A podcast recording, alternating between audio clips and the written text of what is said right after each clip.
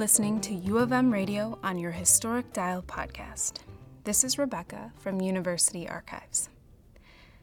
On September 17, 2019, award winning broadcaster, journalist, and author Cokie Roberts passed away at the age of 75.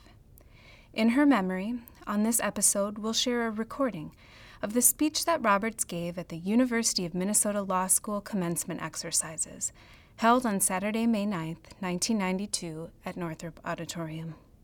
The recording was later broadcast on KUOM radio on July 4, 1992. Attendees of the law school ceremony were provided with a printed program that included the following biography of the speaker. Cokie Roberts, a special correspondent for ABC News since May 1988, she regularly appears on the Sunday morning ABC television news hour, The Week, with David Brinkley, World News Tonight with Peter Jennings, and other ABC News broadcasts to report on politics, Congress, and public policy. In addition to her work for ABC, Ms. Roberts serves as a news analyst for National Public Radio, where she was the congressional correspondent for more than 10 years. During this time, she won numerous awards, including the highest tribute in public radio, the Edward R. Murrow Award. She was also the first broadcast journalist to win the prestigious Everett McKinley Dirksen Award for the coverage of Congress. Before joining ABC in 1988, Ms. Roberts was a contributor to PBS TV's MacNeil/Lehrer NewsHour. Her coverage of the Iran Contra affair for that program won for her in 1987 the Weintal Award. She's the daughter of Hale Boggs of Louisiana, formerly the majority leader of the U.S. House of Representatives, and Lindy Boggs, who served in Congress after her husband's death. A 1964 graduate of Wellesley College in Political Science, Ms. Roberts received a 1985 Distinguished Alumni Achievement Award in recognition of excellence and distinction in professional pursuits. Her lengthy and distinguished career as a journalist with a special focus on Congress, has developed to the point where Ms. Roberts is considered by many of her peers as the Dean of Congressional Correspondents. In her remarks, Roberts called upon the graduates to consider using their degrees, their credentials, to bring justice to society. She asked them to consider doing this within the political arena, acknowledged the trepidation to do so, and expressed her own criticisms of the political process. Yet Roberts reminded the audience that, quote, what seems to be politics, what seems to be fecklessness, what seems to be inability to get things done, really often comes into great meaning as time goes by. She referenced the first Congress as example and recounted the gerrymandering, campaigning, and deal making, the politics that led to the passage of the Bill of Rights. Roberts concluded with a reminder that, quote, the legislative branch is the place that brings together this incredibly diverse country. It does it messily, it does it slowly, it does it kicking and screaming all the way. Leadership is not easy, followership is much easier. Roberts called upon the graduates to lead, to bring their con- credentials, their knowledge of the Constitution, and dedication to it because, quote, there's a great deal more to do in making the laws apply equally to everyone. A script enclosed with the audio reel provides an introduction for this historic broadcast. Script and tape for 10 a.m. Saturday, July 4th. ABC Television News special correspondent Cokie Roberts was the featured speaker at the University of Minnesota Law School commencement ceremony on Saturday, May 9th. A specialist in congressional politics and public policy, Roberts also serves as a news analyst for National Public Radio. Here is Cokie Roberts. I should start by saying I am not a lawyer. I am the. I am the great granddaughter, granddaughter, daughter, niece, and sister of lawyers. I repeat, I am not a lawyer. And I am the mother of a law student, so I have a lot of sympathy uh, for what's for you, your families, uh, and for you. And yesterday afternoon, I asked my son, who is finishing his first year, and he's in the middle of exams, so you can empathize more than I tend to do uh, with that um, that plight. I said, I'm going to Minnesota tomorrow and talking to law students. Uh, what should I talk about? And he started reciting this dread litany. Now, he is in school and exams, and it's been raining a lot in Washington, so I suppose he's depressed. But he, um, he started telling me about the record applications to law school at the same time that there are no jobs out there, that the ratio of associates to partners has plummeted, uh, that there's a social backlash. Actually, he said societal, that's a word we don't use on the radio. Uh, social backlash against the profession. I, I, think this is quite interesting that it is led by a lawyer married to a lawyer, the Vice President of the United States. Uh, but I, I must say that this is the kind of year we're having. You know, lawyers attack lawyers. We have a billionaire populist running for president. Uh, we have someone who came of age in the 1960s and didn't inhale. I mean, it is a.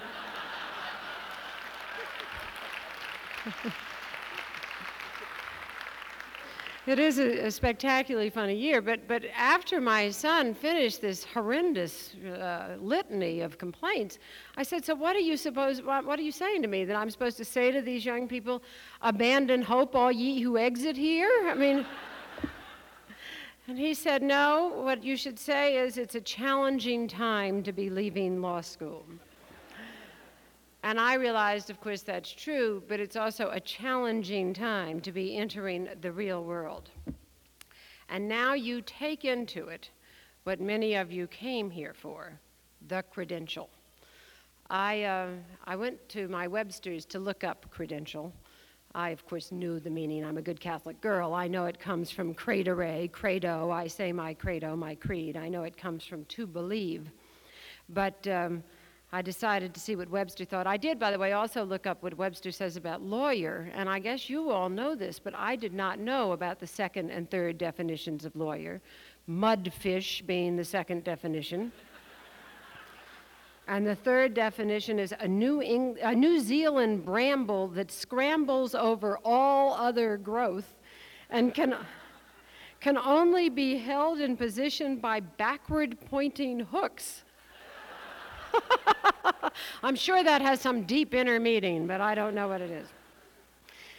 But a credential, a credential gives you believability. It is a warranty. It is a diploma certifying your academic achievement and your personal character, something we've talked a lot about this year. Uh, I wear credentials around my neck every day, lots of them, to get past guards and show people that I have a believability, that I'm not going to shoot up members of Congress the minute I walk in the building. You have a credential now. To do what? And uh, Dean Stein and I have not talked ahead of time, did not know that we would be on the same theme, although it's not unusual.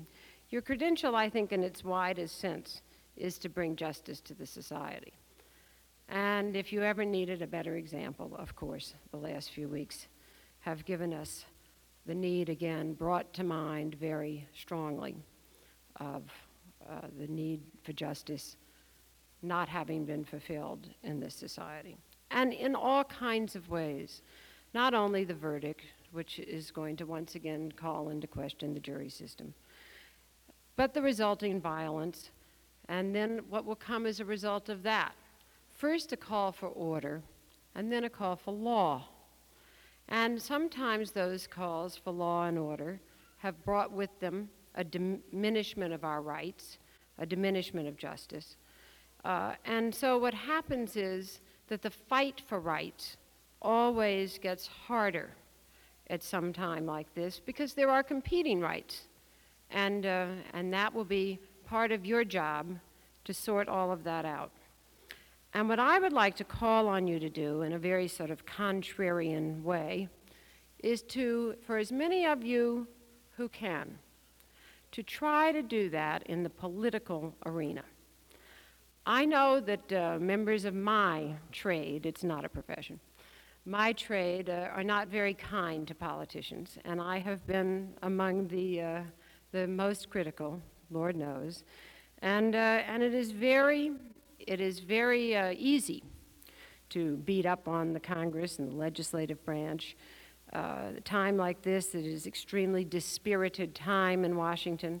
Uh, we have more members of the House leaving every day. Uh, there was a cartoon this morning in the Washington Post of a person on television going like this, you know, waving their hands at the viewers and says, another member of Congress decides to leave. The um, Congress is blamed for everything and credited with nothing. Uh, this morning on the airplane on the way here, the pilot announced that it was a no smoking flight due to Congress. I mean, it was just a don't blame me, blame them. I actually, when it comes to smoking, am willing to give them a little credit.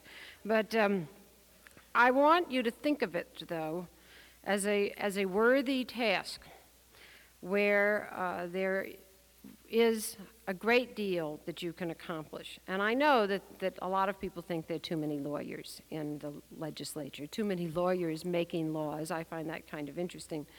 I looked back at another lawyer, Thomas Jefferson's autobiography in 1821 while he's writing about something completely different. He's writing about the ratification of peace treaty with France. He goes into an aside where he says, if the present Congress errs in too much talking, how can it be otherwise in a body to which people send 150 lawyers whose trade it is to question everything, yield nothing, and talk by the hour? That 150 lawyers should do business together ought not be expected. but in fact, they have, and they have through the centuries.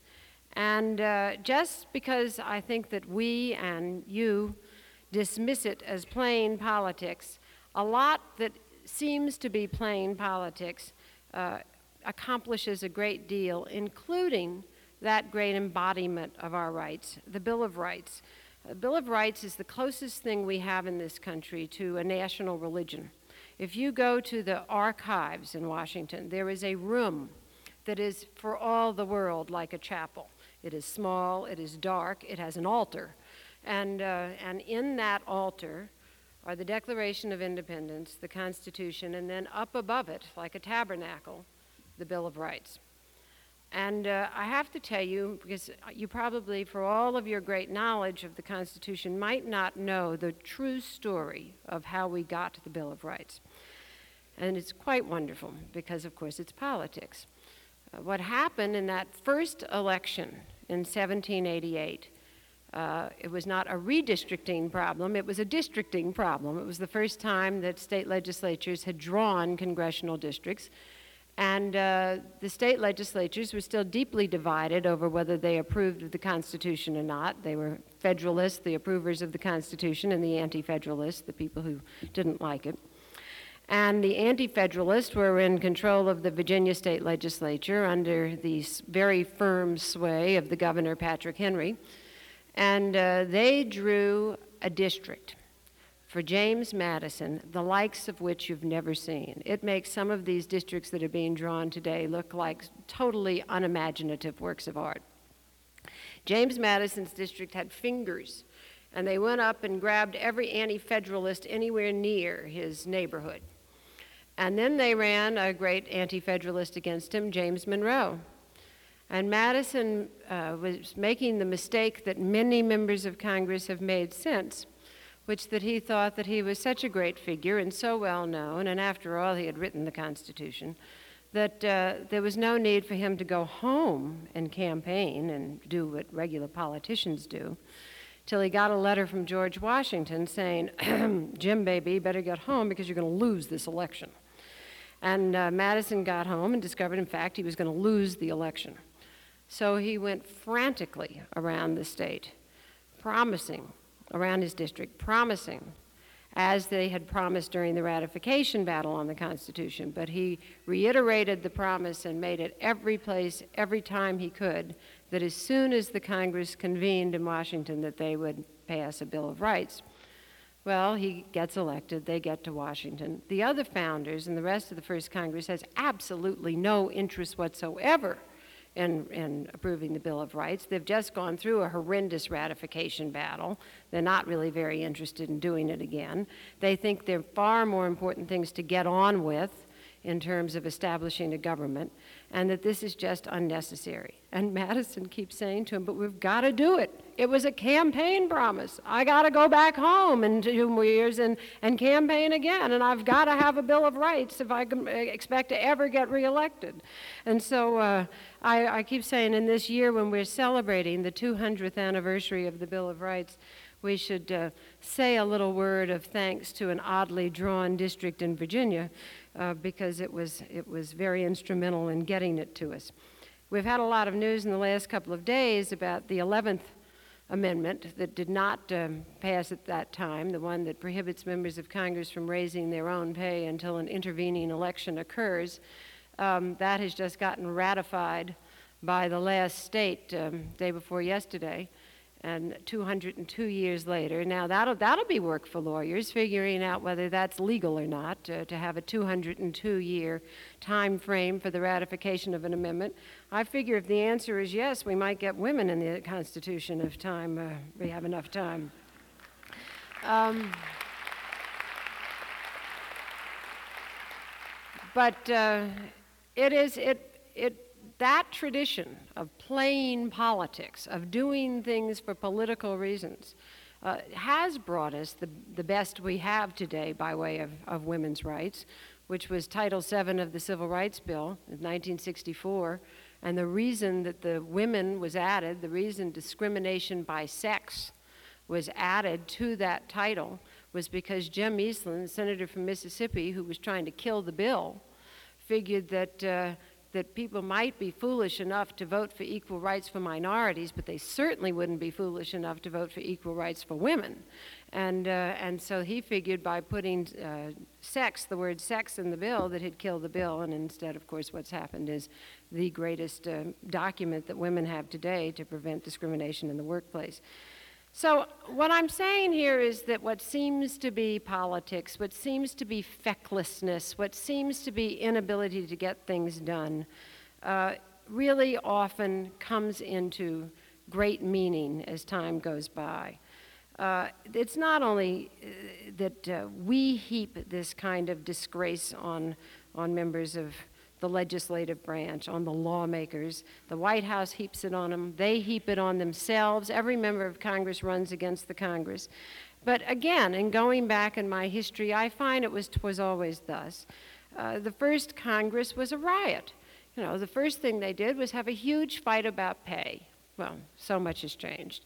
Then, um, then the Senate, which was meeting behind closed doors, they wouldn't let the press in.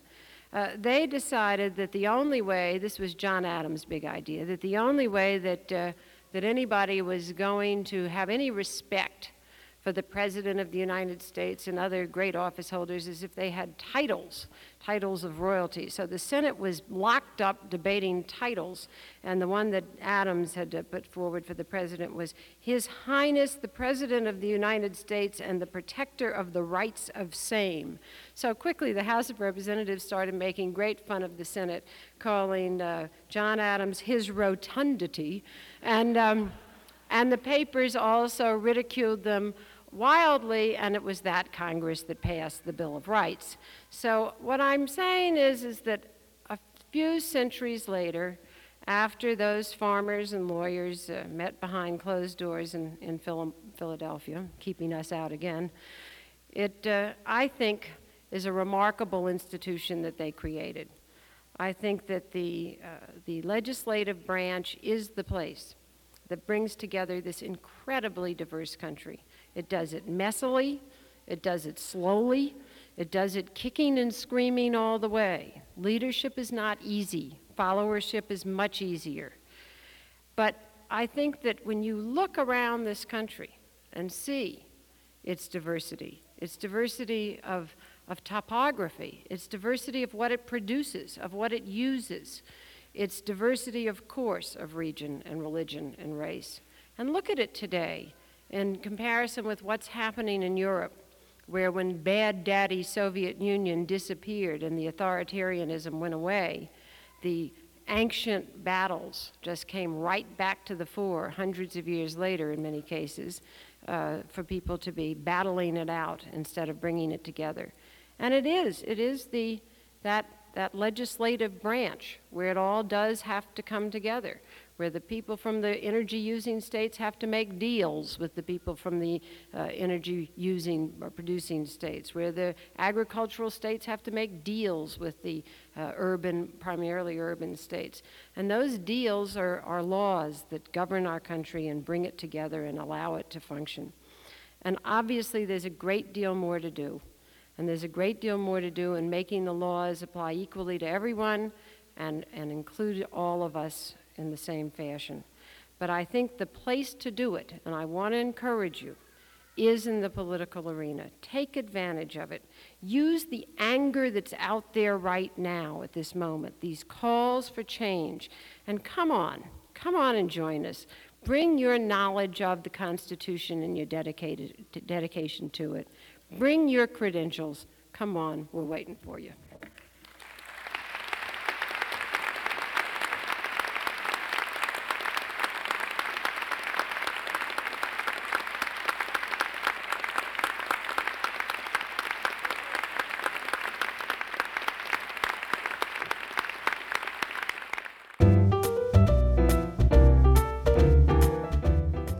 FM radio on your Historic Dial podcast is produced by University Archives and Libraries Communications for your enjoyment.